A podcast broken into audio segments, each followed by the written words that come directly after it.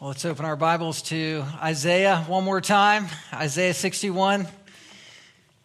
This is going to be the final Isaiah sermon, um, I suppose. And uh, this is kind of my finishing point of a little mini series that I sort of off off roaded through Isaiah um, during Christmas time, during the December month, and covering what has been called the servant songs, and we're going to cover a brief little paragraph from Isaiah 61, which is not a classic servant song in the way that people cast it, but it's so um, popular and well known and descriptive of descriptive of Jesus' message and ministry that people really highlight this as um, the Son of God spoke 700 years BC before Christ speaking about what he was going to do and why he was going to do it.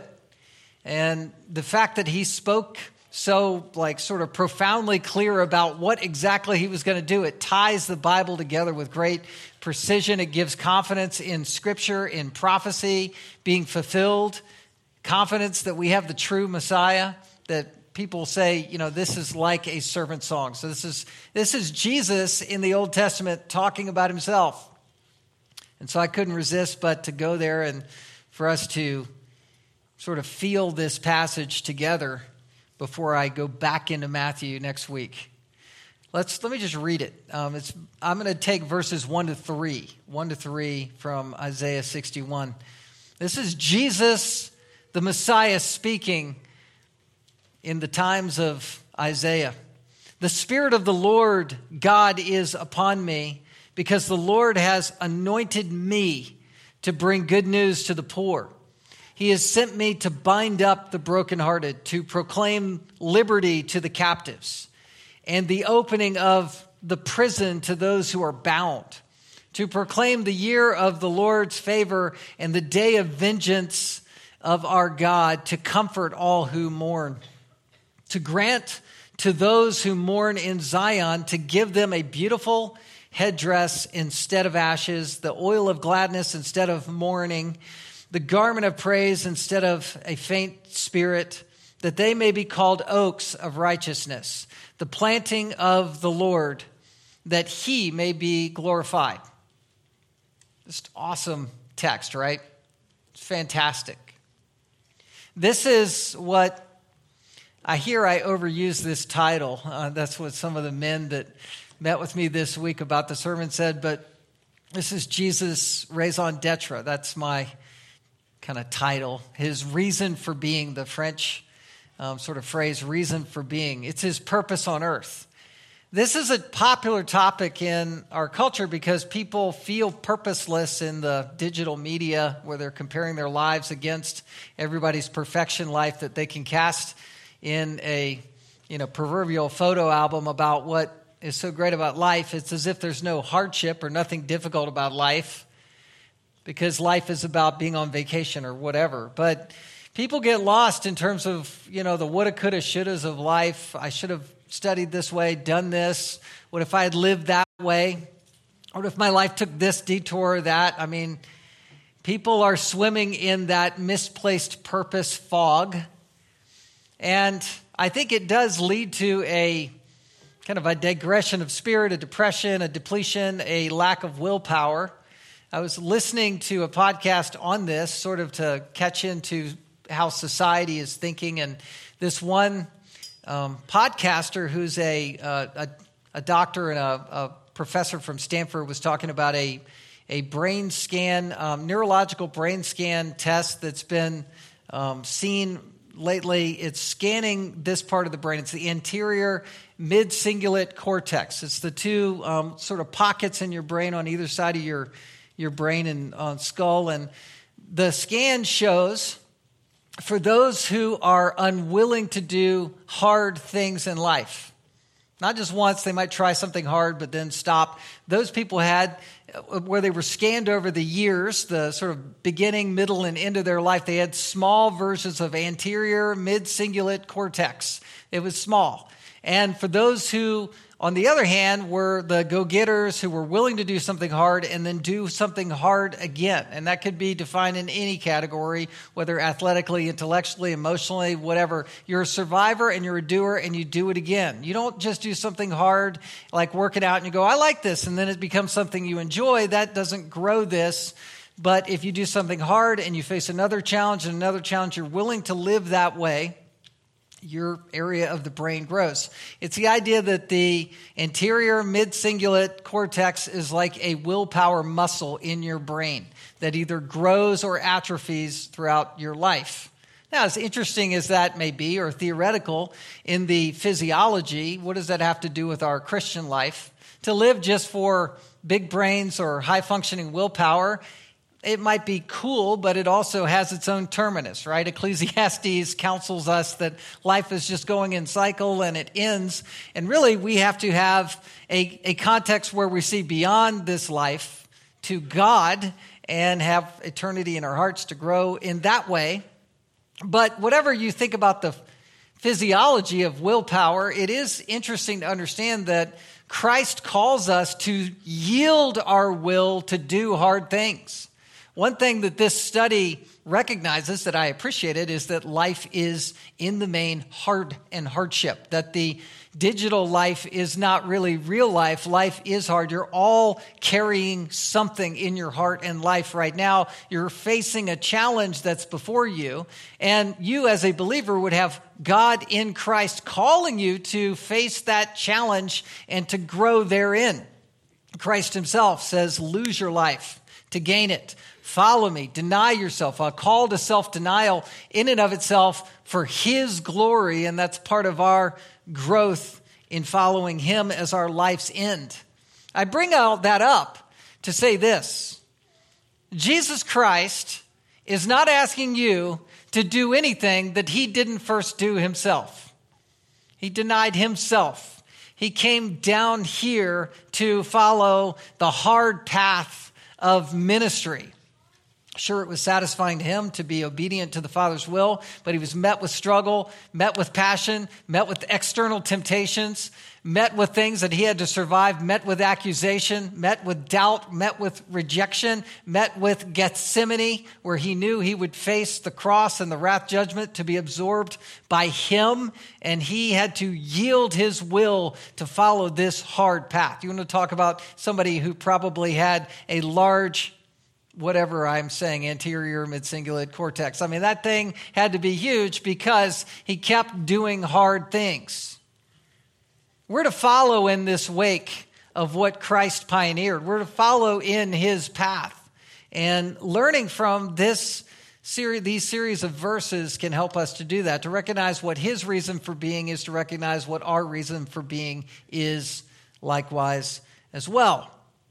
Again, I said this is a servant song. I'm just classifying it that way. It's number five in the sense that Isaiah was preaching to a group of people that were depleted in hope. They were drained in terms of the future because they knew that they were in next phase going to Babylonian captivity. It's like being, you know, sort of in a you can't leave town. You're you're you're under a probationary status, but you're going to be going to prison mode. That's where they were in their hearts. And so Isaiah is speaking, Christ is speaking through Isaiah, I should say, to say, hope is found in a person, hope is found in me. Look to Jesus. And we all need that person defining hope in Jesus. What's profound is that Jesus, again, was saying these things 700 years before he was going to show up physically. It shows the transcendence of the Son of God. He's bigger than time, but he's also operating within time. He's transcendent outside of time. God in Christ is, and he is immediately present within time. He's outside of your world. He sees the end from the beginning. He's got the whole thing in his hands, and yet he's walking right there with you at the same time. That's the dynamic that you see as Jesus is talking about himself as having done this ministry in the past tense, though he's 700 years before he's showing up. Let alone, we're going to tie this to Luke 4, where that prophecy is written down by Isaiah under the inspiration of the Holy Spirit, which was the Son of God speaking it about himself, and he's going to read this scroll about himself in real time. God, Jesus up here speaking at 700 BC, Jesus now down here on earth reading what he said about himself as the initiation of the mission that he, as a fait accompli, will accomplish because he's reading it in past tense about what he's about to do. It blows our minds. That's why I couldn't resist this text. It's God's will working itself out, and it's what we're called to follow. I want to investigate this mission looking through it in terms of three perspectives um, through the eyes of the Israelite in Isaiah, and then in Luke's account through the eyes of a Nazarene, um, someone who's from Nazareth, sitting there listening to Jesus, and then finally through the eyes of a modern day Christian. This mission defines Jesus' um, mission, and I want it to be more than a Bible study lesson that's cool because it kind of fits together. I want it to be something that you ask yourself Do I believe in this mission by conviction? Is this mission my mission? If you're taking notes, we're seeing Christ raison d'etre through three sets of eyes. Through three sets of eyes. And the first set of eyes are seeing the Messiah through the eyes of the Israelites. It's verses 1 to 3 is what I'm covering, but the mission is empowered by the Spirit. I want to begin there. By the way, these three verses are Trinitarian. Uh, the Trinity is not a word that's used in Scripture, though the Trinity is in and through Scripture, Old Testament and New Testament. We have acknowledgement and real encounters with the three members of the Godhead, the three persons of the Trinity, three persons who are one God, three members who are equally um, equal in status, power, in substance. This is the triune God. And God the Spirit is mentioned. The Lord is mentioned, God the Father, capital L O R D, and then Jesus is the one speaking. This is a Trinitarian paragraph. Super important to understand. People will veer off into heresies that are wrong. They'll believe God is a shapeshifter, taking on one form of the, the Godhead at a time. That's not true. We know at Christ's baptism, it was uh, three encountered where you have Christ in the water, you have God the Father speaking, and the Spirit descending as a dove, all in one encounter. Um, the, modalism is heresy. Tritheism is heresy as well, believing that all three members of the Trinity are, are God at the same time. Um, no, it's one God, three persons. And how you understand that is just to say it like the Bible says it and leave it there. you want to stay Bible, um, otherwise, you can drift off. Trinitarian thought is in and through this. It says, The Spirit of the Lord, verse 1, the Lord God is upon me. This is Jesus' second member of the Trinity, talking about the third member of the Trinity that is upon him, meaning Jesus' whole ministry was going to be energized affirmed, empowered by the Holy Spirit. Jesus, though he's God, fully powerful in and of himself, was yielded to the power of the Holy Spirit as the perfect human, fully human, fully God. He models for us what it looks like to be yielded to and energized by and moved by the Holy Spirit. It's just important to understand that. Jesus himself acknowledges this in this prophecy. The Spirit of God's upon me, just like how the Spirit of God, the Ruach of the Old Testament, which uh, is a synonym for wind, uh, the, the, the, the person of the Godhead, the Holy Spirit, is the one who moved upon the waters over the surface of the earth at creation. Genesis 1 2, the earth was without form or void and void, and darkness was over the face of the deep. The Spirit of God, verse 2 of our canon, introduces the Holy Spirit to us was hovering over the face of the waters. It's the same Holy Spirit who energized Elijah to preach, um, the Isaiah, Jeremiah, the minor prophets, the whole prophetic ministry, Deborah. Um, these, are, these are people who spoke the word of God by the power of the Spirit. The Spirit of God came upon Elijah, I believe, at Mount Carmel, so he was able to slay the prophets in mass. The Spirit of God that came upon Samson, we know that story where he slay, uh, slew the Philistines. The Spirit of God, in like manner, came upon Jesus, empowering him. We know when he cleansed the temple, I believe he did that in the in Samson-like power display, by the Holy Spirit. The kings of the Old Testament, exampled by David, had the Holy Spirit in his life. Saul even had the Spirit of God rushing in and out of his life, whatever we believe about Saul's, um, you know, eternal condition. We know that David, as a believer, said in, in Psalm 51, Take not your what? Holy Spirit from me. Meaning the anointing as a king, where he had empowered um, discernment to lead. That's the, that's the reference to the Holy Spirit's work in his life as a king in the Old Testament under that theocracy. Those were all empowered um, examples of empowerment by the Holy Spirit, and this is what Jesus is saying happened to him. But secondly, you have a mission empowered by the Spirit, and then you have a mission endorsed by the Father. This is what the Israelite is seeing. They're going, okay, the Spirit of God is going to um, come upon Messiah, and the Spirit of God is going to empower Messiah. And this is, um, or I should say, empower Messiah and then in, be endorsed by the Father in his mission. What do I mean by that? There's empowerment and there's an endorsement. You see that in verse 1 because the Lord, the Lord is or has anointed me.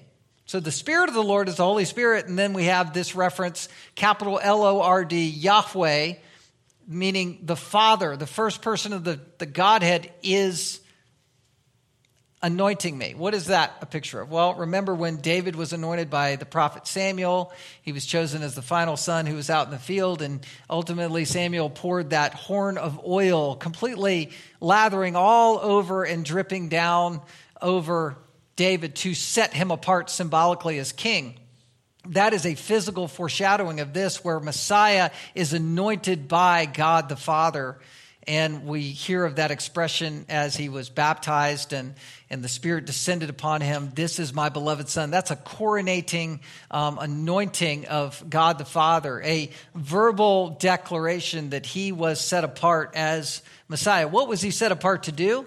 Look at this um, to bring good news to the poor. This is the Father's endorsement. This is what you're supposed to do, son. This is your raison d'etre, son to bring good news to the poor.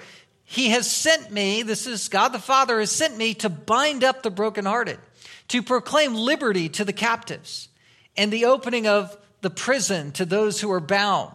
Let's stop there. What, what does this ministry look like? Well, first of all, it's very proclamation heavy. Um, what we do as a Christian, where we help people physically, is important. It's equally, if not more important, that we give them truth while we're doing it. Um, we're not just, you know, um, sort of doing things on a social level. We need to speak truth for hearts to be changed.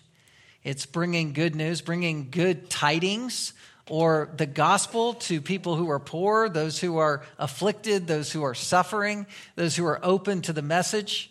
He sent me to bind up the brokenhearted. The, the picture is, you know, it, it gives a nod to physical help, but really, we're talking about hearts that are broken, people that need um, to have a bleeding heart um, cauterized or helped, a wound to be triaged, someone who's bleeding out, they need a tourniquet, they need help in the moment, and Jesus came to give that help.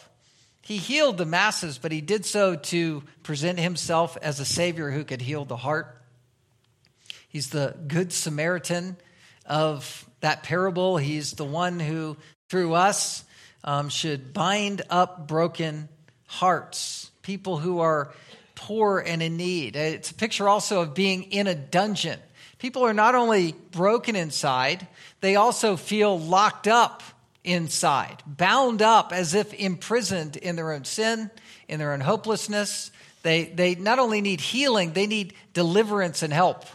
I mean, think of the Israelite that was bound up under Pharaoh, those that needed rescue. The whole book of Exodus is about being redeemed, being brought, brought out of slavery, bought out of slavery, delivered. And we have the ability, and Christ is saying that he came to do this as a like a field general, going behind enemy lines, unlocking the dungeon door and letting people out, freeing people from things. The idea of being in bondage of your sin, something, uh, you know, the spell can't be broken, the hopelessness of what's happened. I'm locked up in guilt.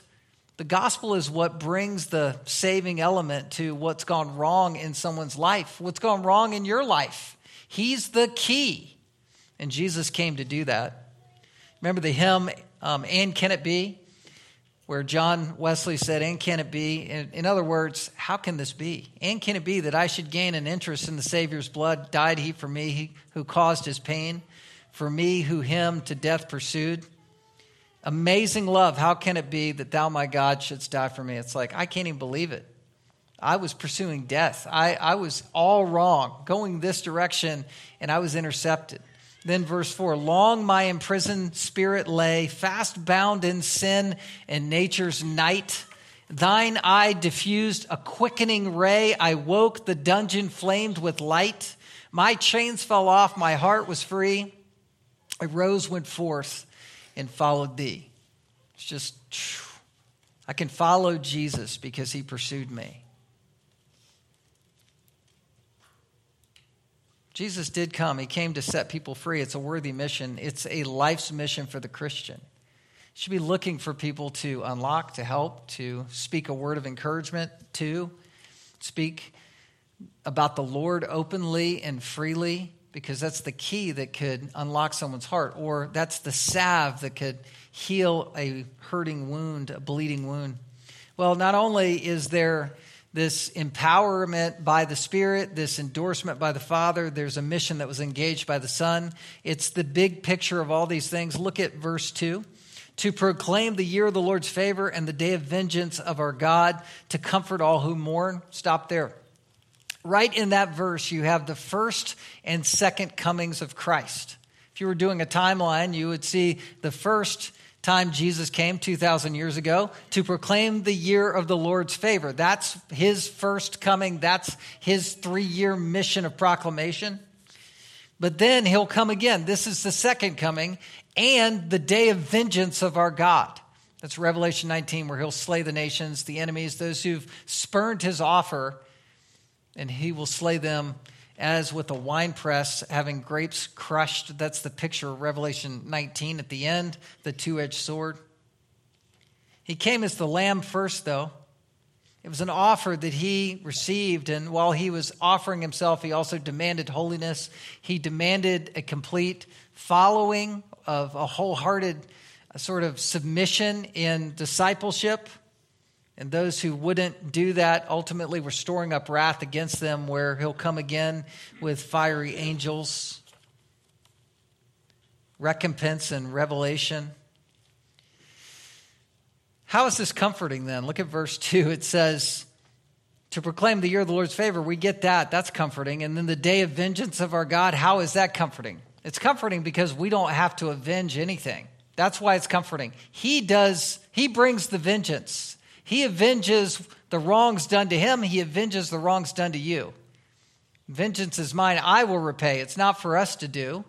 Romans 12 19 says, Never avenge yourselves, beloved, but leave it to the wrath of God. For it is written, Vengeance is mine, I will repay, says the Lord. He's taking the burden of vengeance off of you. You don't have to be angry, you don't have to be bitter you can release that to the Lord and should, we're commanded to. The Israelites were going to be under Babylonian captivity. They were going to be um, incarcerated, but their spirits didn't have to be, and they weren't left hopeless. Look at verse 3. It says, To grant those who mourn in Zion. You're going to mourn, Israelites. You're going to be very sad. Life is this hard.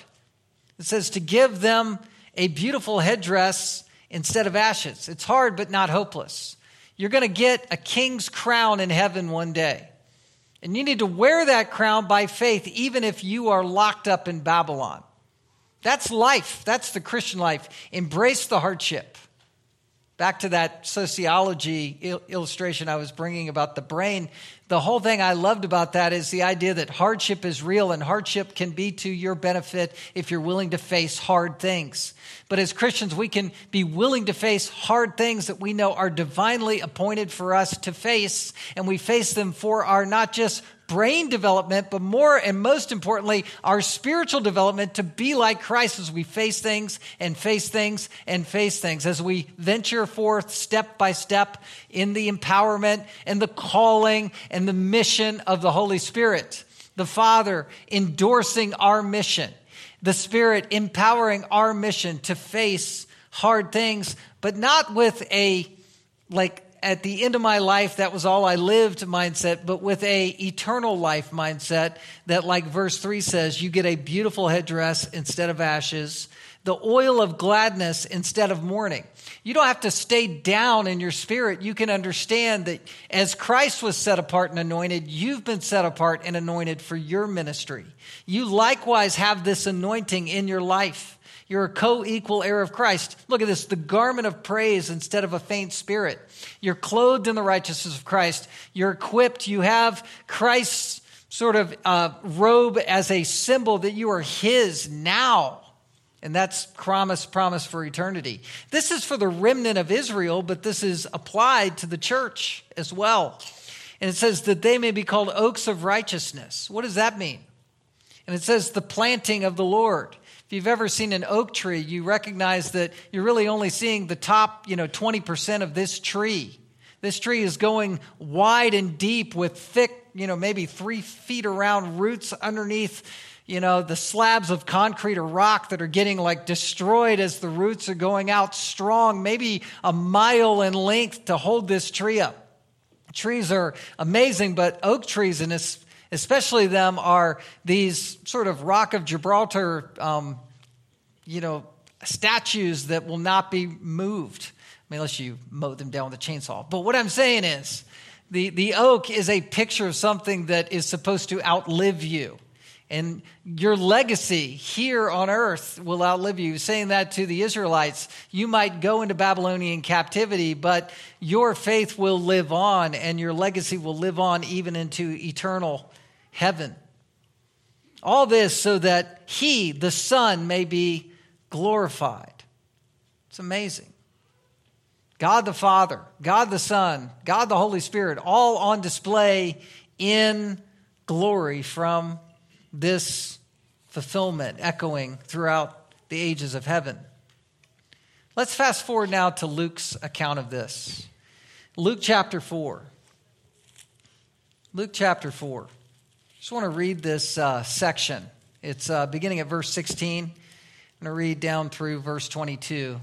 This is the narrative. This is story time. Let's gather up for family worship story time about Isaiah 61. We've learned the, the theology of it. Now let's learn a story. Verse 14 And Jesus returned in the power of the Spirit to Galilee.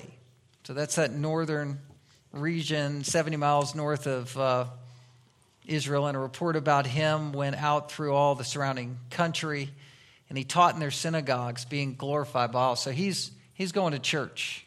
He's going to church. He's a traveling evangelist, and he's going to churches or the synagogues in Jewish speak.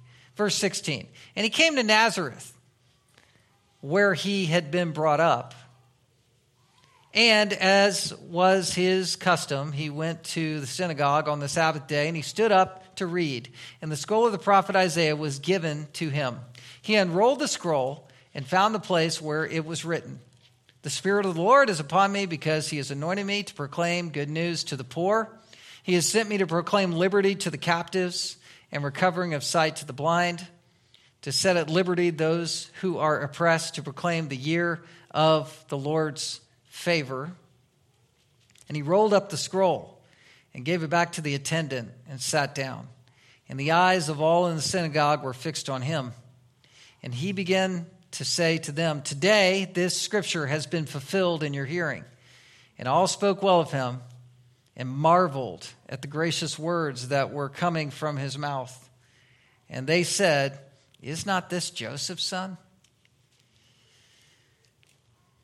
I love this text in light of the connection from the Old Testament, 700 years BC to this moment, as I've already explained. It's profound that Jesus, in the normal flow of going to the religious centers on the Sabbath, connected the dots of his messiahship and his reason for being from the prophet Isaiah. It's seeing Messiah through the eyes of the Nazarene. That's point two. And it begins with the mission in the context of worship. This is Jesus. He's showing up. He's going to church, just like we're coming to church on Resurrection Sunday.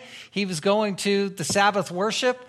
We gather as congregations in the tradition of the Sabbath worship of the Jewish tradition. There were believing Jews who would go and would worship genuinely and would hear the Word of God, and the Word of God would be read. That's why we do the reading of God's Word in that tradition. It's New Testament prescribed, but it's also part of that um, practice, that regular practice of coming under the reading of God's Word, and then as in synagogue um, worship, you would have the rabbi who would stand up, would read, maybe take a posture of sitting, and would speak and explain the Word of God.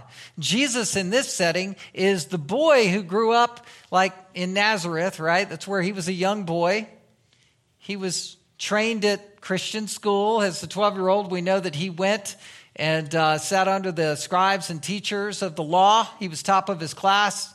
Uh, the testimony of uh, the Gospels is that he grew in wisdom, knowledge, favor with God, favor with man. He had a, a you know, Paul and Timothy he had the Timothy like um, reputation. He was like Daniel, Joseph. But this is the perfect Son of God who knew the Word of God and had godly character and was known throughout the region. Yet the carpenter's son, and uh, just earthy and at his hometown and showing up to church. And the attendant gave him the scroll. He's 30 years old. He's a rabbi like. I don't know if he had that title officially. People called him that. And I don't know if he asked for Isaiah or not, but that's what the attendant gave him. And as soon as he had that scroll, he's scanning through, you know, as a scroll. I don't know how hard that would be to find the passage that we call Isaiah 61. They weren't numbered that way. But he finds and locates that text. Why? Well, it's because it's about him. Jesus had spoken that text 700 years before, and now he's reading what was dictated from him through the Holy Spirit to Isaiah, out of the mouth of Isaiah, and then onto this scroll written down under the inspiration of the Holy Spirit.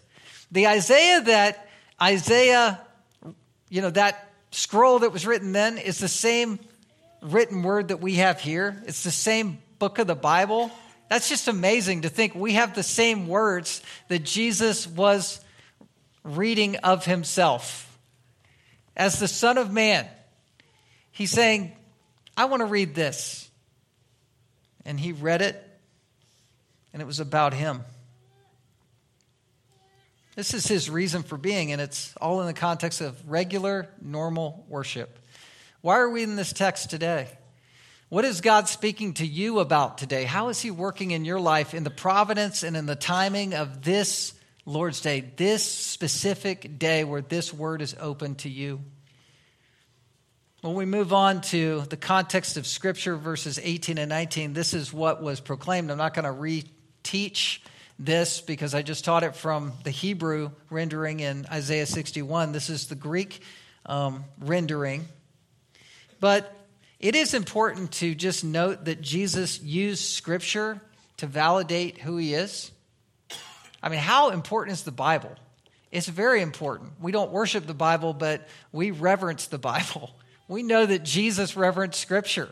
When he fought the battles against Satan, he said, It is written, it is written, it is written. He had just done that for 40 days, starving himself in the wilderness, the desert wilderness, attacked by Satan, tempted by Satan externally, of course, not sinfully internally, but externally.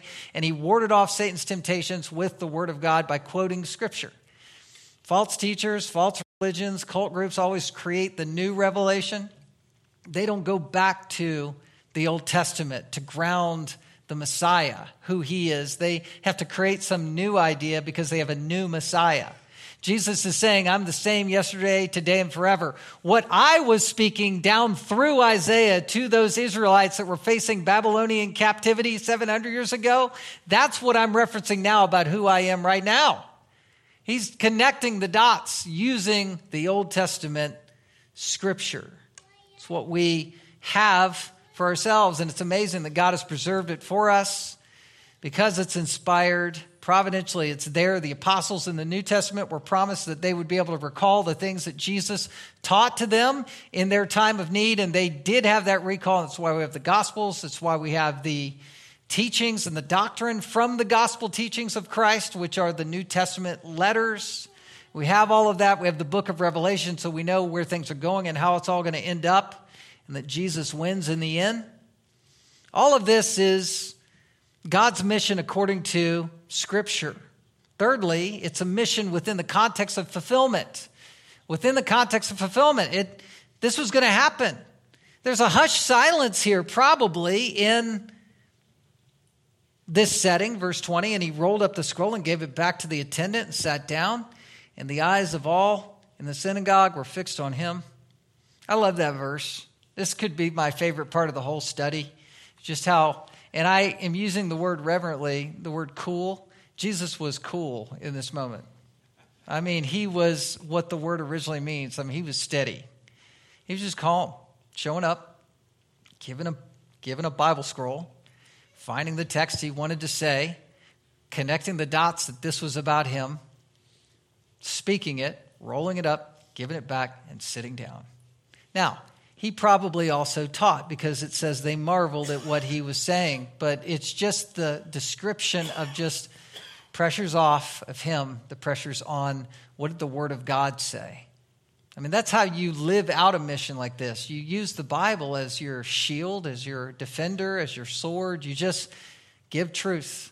I was thinking during the worship time, you know, I feel comfortable in my reason for being because I just open the Bible and do this, and I do it with regularity. I've disciplined habits that carry me through the preparation period every week and weekend. That's just how I do it and how I roll, and I just functionally give the Word of God. And the Bible does a lot of work and a lot of stuff that I don't know about that people read later or hear about or, or connect in Bible studies or you do your own Bible study, and the Word of God does the work. The pressure is off of us as we live out our reason for being, as the way God designed us, as the way He created you, as He gave you particular gifts in administration, or as a worker, a doer, an intellectual, um, a servant, a manager. However, He's wired you, a creator, somebody who's creative, a builder, an artist um, you should have this intersection with the Word of God where the gospel is going out through your gifting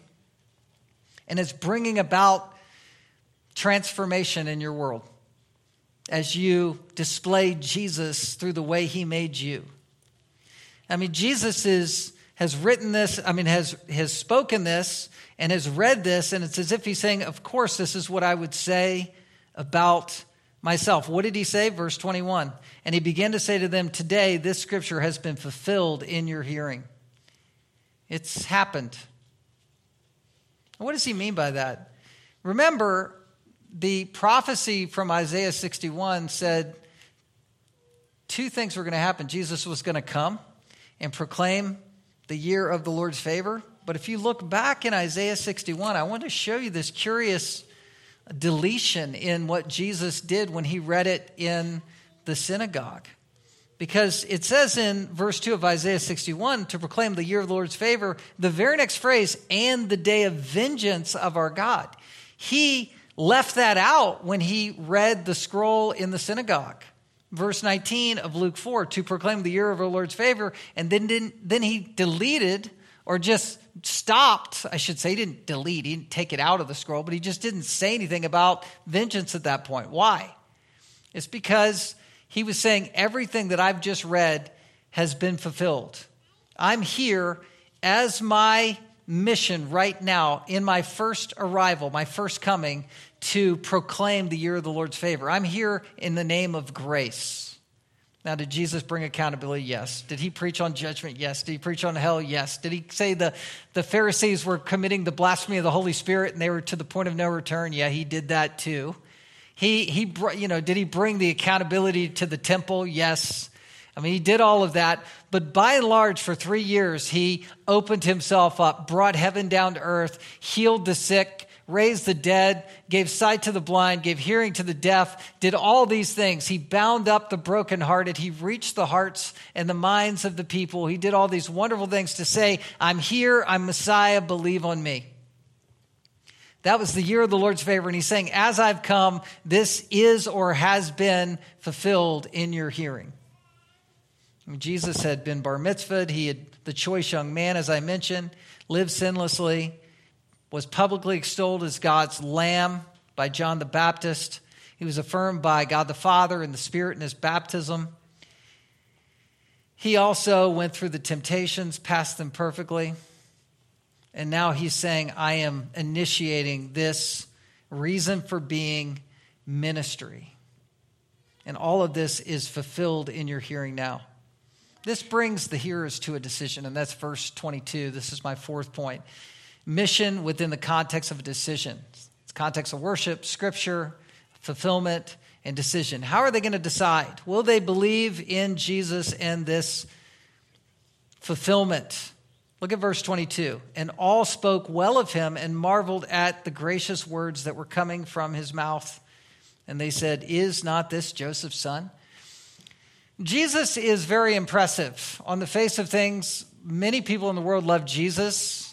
More and more, I'm seeing just on an open boilerplate, though, when I open the internet up, some skeptical comment about truth or about Jesus or about what the Bible says or can you believe this or that. It's weird. It's weirdly injected into public media, trying to get into the, you know, the background of our psyche that, that this is something we should be skeptical of. It's odd in one sense. In the other sense, we think, why, why did it take so long for something like this to be happening? It's the call to apostasy. It's the call to skepticism. It's the call to believe but have some disbelief at the same time. And this crowd is sitting there going, didn't you know, Jesus, you know, modern day, didn't, you know, Joshua, that's sort of the modern translation for the word Jesus. Didn't, didn't he go to Grace Christian School? Didn't we know him? I mean, didn't, wasn't he a basketball player? Didn't he wrestle? Or, I mean, who, who is he saying he is? Is he saying that he is the Messiah of Isaiah 61? Is that, well, is that what just happened? Because he's really impressive. He's kind of a marvel. But isn't he Joseph's boy? Isn't he the carpenter's son? Does he doesn't he work for, you know, the construction company? In that wasn't he doing that? People will infuse all kinds of skepticism. I was introduced to a little video blurb of a woman who claimed to be a pastor preacher who was given a devotional and she was reading from paul's letter 1 corinthians 13 and she was reading it through and she stopped and said oh, I'm, gonna, I'm, not going to read that part because that part's, that part's yikes. That part's yikes. What is that? It's like she's not responding to the word she's editing the word on her feet. She is deleting from the bible. That's what's wrong to do and she was saying, you know, because of culture and because of the day, that's not in vogue today. And Paul, really, when he wrote that, was being a jerk. That's a quote from this. That's an infusion of skeptical thinking against Scripture, against truth, and against God. It's wrong, and it's what people will do. You have to look at this skepticism as a warning and say, no, this is Messiah. This is my reason for being. Why would I say that? Well, let's go quickly to point three, which is seeing Messiah through the eyes of the Christian. Um, we see Messiah through the eyes of the Israelite, the Nazarene, and then the eyes of a Christian. This is just my way of wrapping things up with a few verses. Point one we have a mission by the power of the Holy Spirit, just like Jesus. He's anointed, we too have the anointing of the Holy Spirit. 1 John 4, we have discernment. We're the temple of the Holy Spirit. We have the power of the Holy Spirit. We walk by faith, not by sight. We live by the illumined word of God that shows us convictionally it's all true. We've been opened up to believe it and to say it. We believe, therefore, we speak. The light of the knowledge of the glory of God in the face of Christ is, has opened our minds to believe it's true. The natural man doesn't understand the things of the Spirit, but we have the mind of Christ. Okay, we have the Holy Spirit. We're, we're set apart by Him to do this work. Acts 1 1 and 2. Luke said um, he was giving to Theophilus everything that Jesus had began to do and teach. That was the book of Luke. Um, Luke wrote that to Theophilus. But then he also wrote the book of Acts, which is the Acts of the Apostles, the empowerment ministry of the Holy Spirit, the commands through the Holy Spirit to the apostles whom they were chosen. Acts 1 8, the Holy Spirit will come upon you. We have the Holy Spirit to guide us and move us in ministry. Second, ministry to preach the good news. We're preaching the word of God, like Stephen in Acts chapter 6, where he stood up even in the face of martyrdom. In Acts 6:10, they could not withstand the wisdom of the Spirit with which he was speaking. We speak the good news. 1 Corinthians 2 5, we speak um, not in plausible words of wisdom, verse 4, but in demonstration and power of the Holy Spirit, so that your faith might not rest in the wisdom of men, but the power of God. Third, we have a mission to present hope to others. You are called to bind up the brokenhearted. I was convicted this week to think not just in terms of the public ministry of the word, but the private ministry of the word. We're called to do the one on one. We're called to give the truth to hearts. 1 Thessalonians 5:14 we admonish the unruly, encourage the faint-hearted, help the weak, and we're patient with all men. We're urged to do that. Acts 28, 30, and 31. Paul, in um, his prison state, house arrest, he was proclaiming the kingdom of God, and teaching the Lord Jesus Christ with all boldness and without hindrance. You say, I don't have an opportunity to preach the gospel. Well, what about just being under house arrest in probation, you know, sitting there? And people knew that he had the truth and the message, and Paul was willing to give it. We just do it, and however we can do it. Write letters, send messages through digital media, pray for people, have an intercessory ministry there's all kinds of ways to keep doing the work and giving hope to people. Finally, mission to prepare for Christ's return. We, we wait for the Lord's arrival. We proclaim the year of the Lord in the Lord's favor. And then also, um, we're looking for his second advent, where again, we, we understand that Jesus is going to return and that there is a reckoning not only do we proclaim the year of the Lord's favor, but the day of vengeance of our God.